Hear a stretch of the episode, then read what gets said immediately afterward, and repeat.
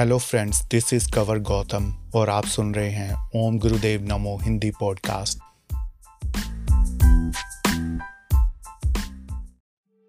दोस्तों, हमारी आज की वीडियो में आप ये जानेंगे कि दिवाली पर माता लक्ष्मी की पूजा क्यों होती है? हमारे सनातन साहित्य में इसके पीछे की कथा क्या है? ये बात सृष्टि के आरंभ की है, जब इस धरती पर कुछ भी नहीं था। अभी जीवन और जीव आत्माओं का भी जन्म नहीं हुआ था। तब निरंजन और माता अष्टांगी की इच्छा से तीन अति सुंदर बालक ब्रह्मा, विष्णु, महेश का जन्म हुआ। इसमें जो ब्रह्मा थे, वो सबसे बड़े और महेश सबसे छोटे थे। तीनों बालक आपस में बड़े प्रेम पूर्वक नए नए खेल खेलते और कभी लड़ते, कभी झगड़ते इस सृष्टि को मंत्रमुग्ध कर रहे थे। वे जाने अनजाने में भविष्य में आने वाले सभी मानवों के बाल्यकाल के रूप, रंग को आकार दे रहे थे। यह तीनों बालक आगे जाकर इस सृष्टि में आने वाले जीवन की आधारशिला बनने वाले थे।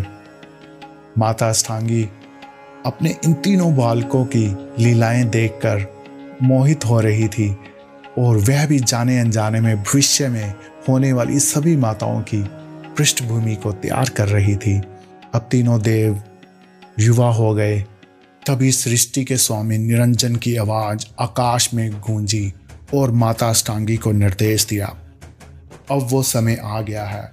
जब इस निर्जन सृष्टि में जीवन का उदय हो, तुम तीनों देवों को समुद्र मंथन पर भेजो ताकि उनको इस कार्य में सहायक आवश्यक सामग्री मिल सके। अब माता स्टांगी ने त्रिदेवों को निर्देश दिया कि आप मान सरोवर पर जाकर समुद्र मंथन करें। इससे आपको जो भी मिले, वो आपस में बांट लेना। अब त्रिदेव माता की आज्ञा पाकर समुद्र मंथन पर चले गए। जब समुद्र मंथन हुआ तो पहले चारों वेद आए, जो ब्रह्मा जी को मिले।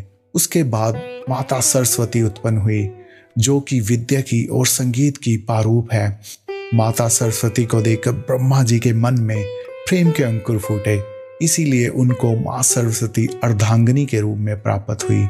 उसके बाद माता लक्ष्मी आई, जो धन और समृद्धि की देवी है।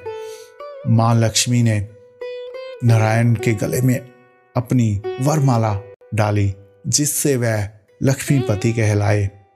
और अब अंत में माँ पार्वती आई, जो कि शक्ति का प्रतीक है। माँ पार्वती ने जो महेश हैं, महादेव हैं, उनको चुना। इस तरह से माता अष्टांगी की कृपा से अकेले रह रहे देवों को अपनी अपनी अर्धांगनियाएँ प्राप्त हुई। यही माता अष्टांगी का प्रयोजन था, जिससे वो आगे की सृष्टि की रचना कर सके। दोस्तों, ये सब घटना दिवाली के दिन से जोड़ी जाती है, जो कि ना सिर्फ़ माँ लक्ष्मी की, बल्कि माता सरस्वती और माता पार्वती का भी अवतरित दिवस है। इसीलिए जो लोग आज के दिन माता लक्ष्मी की पूजा बड़ी श्रद्धा से करते हैं तो उनको जो सुख और समृद्धि और धन की प्राप्ति होती है, जो लोग विद्या या संगीत को महत्व देते हैं, वो सरस्वती माँ की भी पूजा करते हैं और शक्ति के इच्छुक लोग माता पार्वती की भी पूजा करते हैं। दोस्तों, आप सोच रहे होंगे कि समुद्र मंथन तो देवों और असुरों ने किया था। ये बात सही है कि देवों और असुरों ने भी समुद्र मंथन किया था, परंतु ये सब बहुत बाद में हुआ। यह जो घटना इस कथा में है, वो सृष्टि के आरंभ में हुई थी, जब सृष्टि निर्जन थी। निर्जन यानी जब किसी भी जीव का जन्म नहीं हुआ था। आपके मन में ये प्रश्न उठता हो, उठ रहा होगा कि त्रिदेव की माता अष्टांगी और जो निरंजन है वो कौन है? तो दोस्तों, इसके लिए एक अलग से वीडियो बनानी पड़ेगी, क्योंकि ये कथा भी बड़ी रोचक है।